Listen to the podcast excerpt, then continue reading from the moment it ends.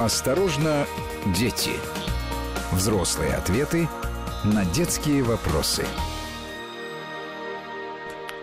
Здравствуйте. В студии Вести ФМ Гея Саралидзе и Владимир Аверин. Здравствуйте, друзья. И на прямой связи с нами, я очень надеюсь, что хорошая связь, уполномоченный по правам ребенка в Московской области Ксения Мишонова. Ксения, приветствую.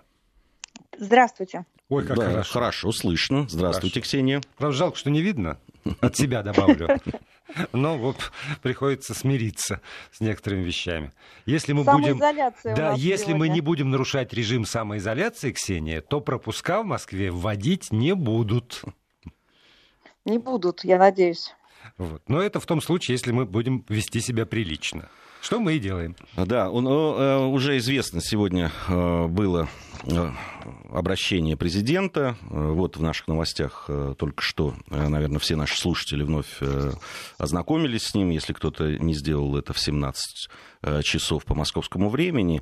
И продлевается вот сейчас да, там та ситуация, которая была до начала апреля. Теперь мы знаем, что до 30 апреля все, э, э, все эти меры, которые были приняты, они э, продлеваются. А это значит, что в том числе и дети да, там будут вот на таком карантинном да, там, положении. Это, я так понимаю, что это, в общем, серьезное испытание да, и для системы, и для родителей, да и для детей тоже. Ну, вообще, да, а, мы по-прежнему получаем а, вопросы по поводу дальнейшего дистанционного обучения, потому что, скорее всего, несмотря на то, что продлили вот так называемый карантин в стране, да, и регионы в любом случае сами тоже будут вносить какие-то дополнительные меры ограничения, а, но вот что нам стало известно к этому часу, что, скорее всего, в большинстве случаев, в большинстве регионов со следующей недели а, будет рекомендовано Министерством просвещения и Министерством а, науки уже сказали, что надо бы опять возвращаться к дистанционному обучению. А, ну, вузы точно, скорее всего, перейдут. Школы, я тоже думаю, перейдут. Э, вот по информации, что в Московской области восстанавливается дистанционное обучение, в Москве тоже, наверное. Но сразу предупрежу, что если вот по графику, учебному графику у вас э, каникулы, то каникулы будут э, в любом случае соблюдаться, вне зависимости ни от чего. Это тоже важный момент. И мы надеемся, что вот эта неделя позволила все-таки всем платформам, которые помогали детей, детям и а, учителям а, осуществлять вот это самое дистанционное обучение, ну, учитывали какие-то проблемы, не знаю, ошибки, по-прежнему жалуются, что виснут эти э, учебные сервера, потому что много детей, несмотря на, на то, что эта неделя была нерабочей, все равно занимаются, потому что, ну, невозможно целую неделю ничего не делать. Дети Детям предлагают э, как игры развлекающие и обучающие, как какие-то занятия, повторения пройденного. Мы сами тоже сидим на дистанционном обучении. Ну, подчас э, ты не зайдешь в любой момент на этот сервер и не сможешь, собственно говоря, что-то делать. Но мы очень рассчитываем на то, что вот все эти будут проблемы э, снивелированы к новому вот нашему дистанционному этапу. Ксения, скажите, пожалуйста, а в связи с тем, что, ну, все равно, э, наверное, и по мнению очень многих родителей, я просто проводил по этому поводу программу, э, дистанционное обучение менее качественно, считаю, считают многие, нет планов все-таки продлевать учебный год в связи с тем, что э, режимы самоограничения, повышенной готовности продлены вот до 30 апреля. Но я не слышала такого. Я не слышала, что будут продлевать учебный год. Мы знаем все, что перенесены даты основного э, единого государственного экзамена на 8 июня и будут э, перенесены даты зачисления в вузы. А, безусловно, из-за этой ситуации. Ну, вот пока про продление учебного года я не слышала. Скорее всего, может быть, и не будет, но, знаете, ситуация так быстро меняется. Мы все, все надеемся на лучшее. Более того, как сегодня же сказал президент, что э, если ситуация будет улучшаться, то меры ограничительные, будем так говорить, сократятся сроки, да, не, не до 1 мая, а может быть и раньше мы выйдем из карантина. Так что мы все надеемся пока на лучшее. Но я могу сказать, нашу среду, вот и, и полуполномоченных э, в стране, и, понятно, семьи, и, и родителей очень волнует, конечно же, летняя кампания а, состоится ли лето, чем будут заняты наши дети и как будет организован их отдых. Потому что мы знаем, что дети без организации попадают зачастую в беду. Вот для нас это сейчас вот первоочередной вопрос. А, мы тоже ждем на него решения. А, Ксения, там я знаю, что в Московской области ЧП произошло. К сожалению, погибли две девочки 13 лет. Можете вот про эту ситуацию рассказать? Вы знаете, мы сейчас э, собираем э, информацию, уточняем все детали, обстоятельства, как э, случилось так, что две девочки, две подружки 13 и 14 лет пошли гулять и утонули в общественном пруду. Видимо, там был тонкий лед, и вышли на лед и, к сожалению, утонули. Но меня в оперативной сводке, знаете, немножко будем так говорить, удивило, что обращение э, в полицию состоялось 22 часа. То есть в 10 часов вечера обратились родители, что ребенка нету дома. И э, я вот сейчас в связи с этой ситуацией и э, с этим ЧП хотела бы напомнить всем родителям. Вам не нужно ждать ни три часа, ни сутки, потому что было несколько случаев, когда реально дети пропадали, родители их начинали уч... Э, ну, искать почему-то на вторые сутки, на третьи сутки. А, вы должны знать, что если вы предполагаете, что ваш ребенок потерялся, и вы не знаете, где он находится, неважно, сколько прошло времени, час, два, да, вы должны э, обратиться в полицию, и его сразу начнут искать. Это вот э, первое правило. Если вы потеряли ребенка, вы сразу должны обратиться за поиском. Ну, тут еще удивляет, в общем, ситуация, что э, вообще сейчас предписано по домам сидеть, да, а дети ушли гулять, причем э, при том, что даже родители не знали, куда и что и как и так далее. Угу. Да, да, к сожалению. К сожалению, мы потеряли двух детей, и каждый раз э, понятно, что режим самоизоляции все время предполагает, что родители будут вместе с детьми, и дети будут под присмотром, но мы понимаем обстоятельства, которые все равно возникают. Да? Родители на работе, э, оставляют их там с бабушками или не с бабушками, или со знакомыми, или с нянями, или вообще там постарше детей оставляют с младшими детьми. А, это есть у нас, и мы должны просто тоже это понимать, что такие факты есть. И дети иногда несколько часов предоставлены сами себе. И в этой связи тоже хочется еще раз напомнить, пользуясь случаем и вашей большой, огромной аудитории, что а, детей лучше не оставлять от них. Я понимаю, что все может возникнуть, но здесь даже хорошо бы попросить, не знаю, соседей присмотреть за детьми, потому что это всегда очень большие риски. И дети могут э, навредить своему здоровью и, не знаю, могут сделать э, самые непредсказуемые вещи, о которых вы даже не сможете подозревать. И еще раз хочу напомнить, что во всех э, сегодняшних ситуациях существуют резервные группы для детей с 1 по 4 класс в случае, если родители вот в сегодняшней ситуации обязаны ходить на работу, и этот режим самоизоляции на них не распространяется. А эти группы обязаны быть в каждой школе все-таки? Да, конечно, безусловно. Потому что э, ну, я знаю школы, куда не водят э, детей, но э, значит ли это, что если там, предположим, три дня никого не привели, то тогда, значит, эта школа может сказать, что ну, не водят и все, и, и не оставлять дежурных э, педагогов. Ну нет, здесь же, э, здесь я думаю, что все существует в определенной системе. А, когда только началась э, история с самоизоляцией, с карантином, то а, родители должны были подать в определенный срок э, списки детей, которые нуждаются в таких группах. И в любом случае школа сейчас э, должна идти навстречу. Но, в общем, я, я таких случаев, знаете, не, не знаю, к нам не обращались э, э, с жалобами, что где-то не взяли ребенка. Другое дело, что есть, понятно, проблема от, четверт, от четвертого класса, да, с кем оставить ребенка, если он уже не попадает в эту категорию. Это существует такая история. Но с ней тоже пытаются и работать, и помогать, и соцслужбы, и ну, много у нас, в принципе, есть вариантов.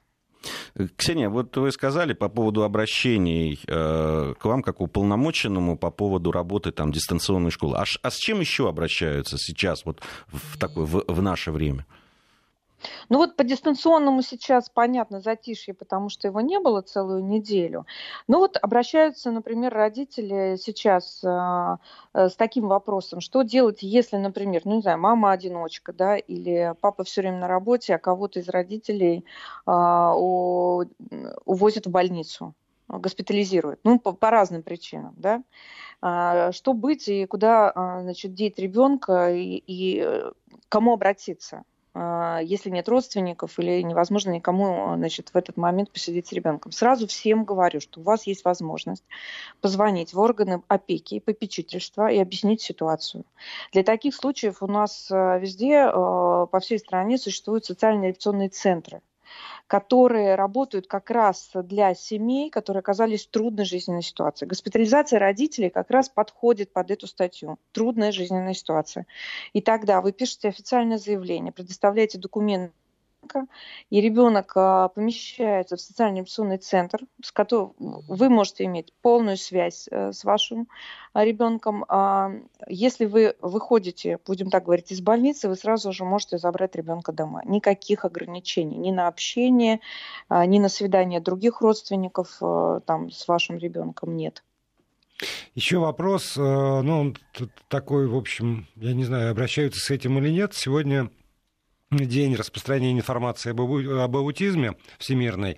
Э, в Петербурге поменяли на синий цвет подсветку э, Дворцового моста, но я так понимаю, что как раз родители э, с детьми проблемными сейчас в очень сложных ситуациях оказываются.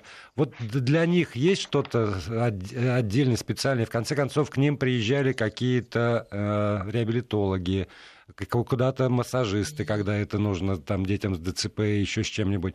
Сегодня передвижение просто ограничено. И что им? Есть ли какие-нибудь по этому поводу разъяснения или, или может быть, послабления? Режима? Ну, опять же таки, э, нет, режима послабления я про это тоже не знаю. Нет у нас таких, такого распоряжения. Другое дело, что я вот тоже сегодня хотела вам предложить тему, поговорить про аутистов отдельно, потому что сегодня день, э, Всемирный день распространения информации об аутизме. Ну вот э, понятно, что эти люди в такой самоизоляции живут постоянно. И для них это может быть не такая стрессовая даже ситуация, как для нас. Другое дело, что они сейчас не могут посещать реабилитационные центры, но а, в любой ситуации, когда вот возникает а, необходимость и потребность для ребенка, все решается вот на уровне соцзащиты. Вы можете позвонить в соцзащиту и уточнить конкретно график работы а, специалистов, реабилитационных центров, как они работают, как они предоставляют услуги. Есть э, сейчас, я даже знаю, есть онлайн занятия, тоже предоставляют, чтобы родители с детьми могли вместе с э, тьюторами, вместе с э, преподавателями, специалистами заниматься даже дома. Ну, сейчас каждый выходит в этой ситуации как может. Это для нас, мы уже говорили, стрессовая для всех ситуация. И в данном случае вот к нам не было обращения как раз э, с этими детьми. Но мы все время на связи, и в любом случае всегда, если есть какая-то необходимость, все готовы помогать. Ну, кстати, у нас э, э, с Володей в одной из наших программ нам написал э, человек, у которого аутист ребенок, и они гуляют. Uh-huh. И он сказал, что вот так как аутист, они да, привыкают к каким-то определенным маршрутам и так далее. И говорит, я ребенку не могу объяснить, что вот мы не можем сейчас пройти вот именно так, потому что есть какие-то uh-huh. ограничения. И это, это, конечно, специфика, с, с которой вот эти люди сейчас сталкиваются. Да, безусловно. Но аутисты, они очень особенные люди, безусловно. И они по-разному все особенные. Там нет одинаковых э, каких-то предпочтений, у них есть поведенческие привычки, у них э, много сейчас, э, ну, тоже им приходится менять. И есть дети, которые вообще не могут не выходить на улицу, да, а, потому что им тяжело очень дома находиться. А, ну, здесь, знаете, можно что посоветовать? А, ведь э, нам запрещают выходить на улицу. И попробовать там предложить, конечно, ребенку другой маршрут очень сложно, особенно страдающему таким заболеванием. Очень сложно. Я могу понять этих родителей, но я очень надеюсь, что это недолго продлится. Просто нам надо всем перетерпеть, чтобы нам не продлили этот режим самоизоляции. А, хорошо, давайте мы продолжим разговор. Ксения Мишонова, и уполномоченный по правам ребенка в Московской области уже после выпуска новостей. Я прошу прощения у наших слушателей, я забыл напомнить координаты. 8 903 170 63 63 для WhatsApp и Viber пишите. Осторожно, дети. Взрослые ответы на детские вопросы. Продолжаем программу. Гей-соралист Владимир Аверин и э, уполномоченный по правам ребенка Московской области Ксения Мишонова э, здесь в эфире. И у вас, как всегда, есть возможность, Ксении, задавать свои вопросы. И, пожалуйста, пишите в WhatsApp и Viber на номер 8 903 170 63 63 8 903 170 63 63 либо смски присылайте на короткий номер 5533 со словом «Вести» в начале текста. Не, пожалуйста, не надо присылать никаких изображений, потому что это только засоряет экран а, нашего компьютера. А, Ксения, по поводу вот а, аутизма мы говорили угу. до до выпуска новостей.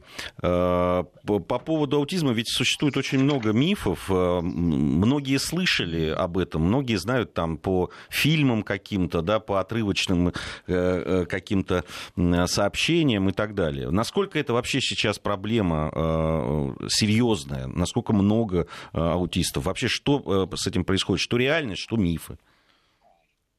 Вы знаете, ну, а, аутизм э, – это, будем так говорить, относительно недавнее открытие для всех нас, потому что еще там, ну, сколько, лет 5, 7, 10 назад про это мало кто знал, мало кто мог это идентифицировать, ставить диагноз и определять, что это как раз э, а, расстройство аутистического спектра. Кстати, люди, которые сталкиваются с этим, ну, обижаются, когда их называют э, аутистами, потому что это реально очень большой спектр всевозможных э, отклонений. И по данным ВОЗ, ну вот то, что они э, применяют э, в своем представлении об аутизме, об аутистическом спектре, они считают, что 1% населения мира это как раз люди вот с, такими, с таким заболеванием. А, сейчас эм, есть эм, статистика, что каждый сотый ребенок а, а, получает это аутистическое расстройство, и при этом мальчиков в этой статистике больше, чем девочек. Есть э, миф о том, что и страх, собственно говоря, родителей, и поэтому очень много в последнее время, в последние пять лет мы получили так называемых прививочных диссидентов, которые считают, что прививка, которую ребенок получает а, там а, в 9 месяцев, он как раз и влияет на дальнейшее развитие организма ребенка и таким образом вызывает аутизм. Но а, по всем исследованиям, которые я читала и которые говорят специалисты, и э, все э, как бы говорят о том, что это в первую очередь генетическое нарушение. И аутизм мож, могут вызвать разные вещи и эм, поражение центральной нервной системы и инфекция во время беременности, но никто из специалистов не говорит, что эта прививка является причиной аутизма. Это нам тоже очень важно понимать, потому что у нас реально есть проблема с тем, что родители отказываются от прививок э, детям. А, ну, э, есть еще миф о том, что аутизм а, можно вылечить, и если родитель не справляется, будем так говорить, с ребенком, если его видят где-то в общественном месте, то это значит, а, родитель не дорабатывает. Но это неправда. Это очень сложно вылечить, это вылечить практически невозможно. Это диагноз на всю жизнь вопрос социализации и реабилитации такого ребенка. И что с ним будет, и как он будет ощущать себя в нашем обществе, когда он станет взрослым. Сейчас основная проблема, которую все видят, это, конечно же, ранняя диагностика раз. а, ранняя диагностика расстройства аутистического спектра. И чем раньше ребенок ее получает, а, тем быстрее начинается помощь, тем а, важнее реабилитация для него, тем, будем так говорить, лучше перспективы на социализацию на образование таких детей. И для нас очень важно, опять же, таки поведение родителей и врачей, и, и педиатров, которые иногда запускают а, это состояние ребенка, когда его еще можно реанимировать и вытянуть куда-то. Они родителям, например, говорят там до трех лет подождите, если ребенок не разговаривает. Ну и так далее, и так далее, и так далее. Но сейчас уже вводятся протоколы. В прошлом году был принят приказ Минздрава о том, чтобы а, при малейших вот таких подозрениях все-таки делать скрининг детям до двух лет, чтобы понимать, ну, как дальше будет развиваться ребенок и чем ему можно помочь. А, Но можно, обществе... можно я уточню сразу, Ксения? А угу. вот а, проблемами реабилитации и помощи занимаются сегодня исключительно НКО или это государственная программа тоже есть?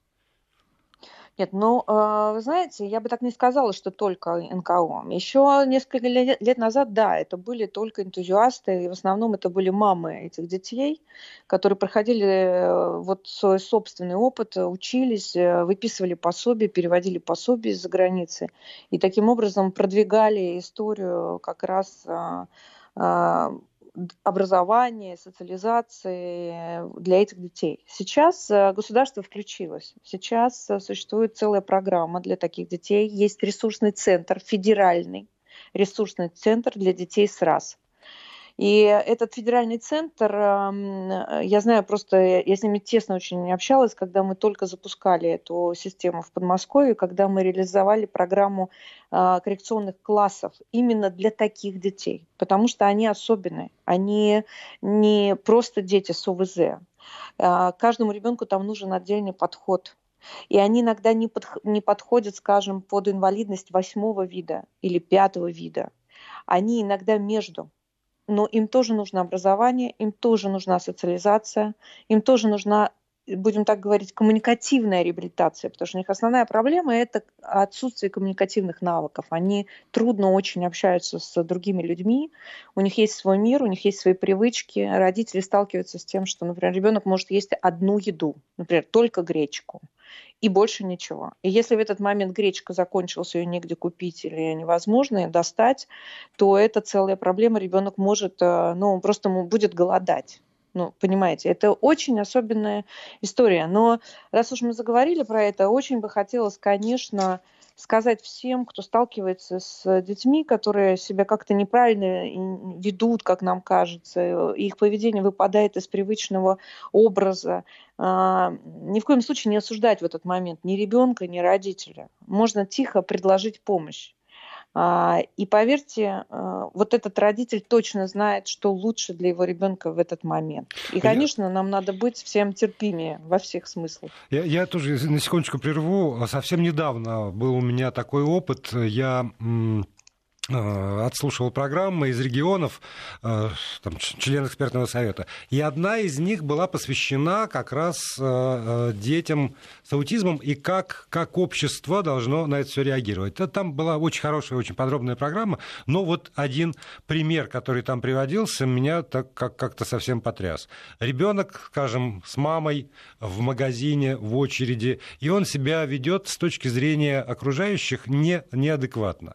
И не надо подходить к нему, говорить, ах, вот там уси-пуси, пытаться его погладить. Ни в коем угу, случае угу. этого делать невозможно. В а в конце этой программы делается очень простой вывод.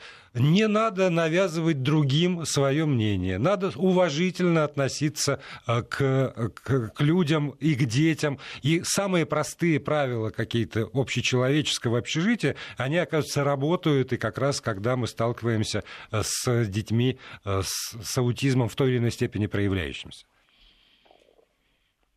Да, вы абсолютно правы. Но вы знаете, я бы еще хотела, у нас сколько? У нас много времени осталось в программе? Нет, у нас осталось э, совсем немножко две минуты.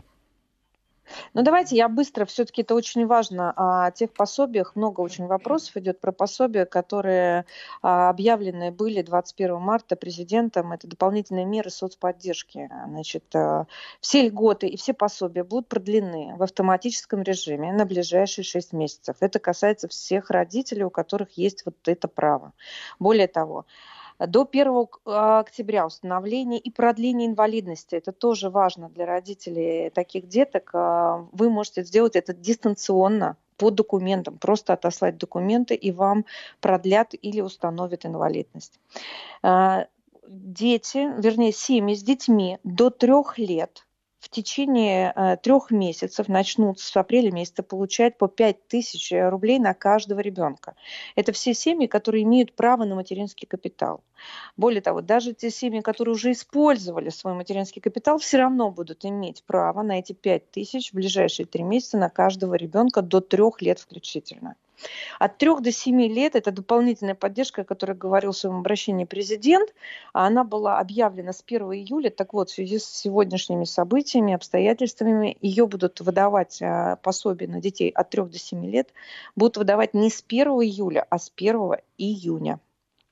И еще, наверное, важно мне будет вам всем сказать, что если сейчас вдруг кто-то из родителей получает больничный вот в условиях э, карантина, да, то э, больничный уже по-другому рассчитывается. Это а, минимальная оплата труда. Спасибо большое. Но это такие важные. Угу. Да, спасибо большое. Спасибо. Время на наше истекло, и мне остается только поблагодарить Ксению Мишонову, уполномоченного по правам ребенка в Московской области. До новых встреч. Спасибо. Осторожно, дети. Взрослые ответы на детские вопросы.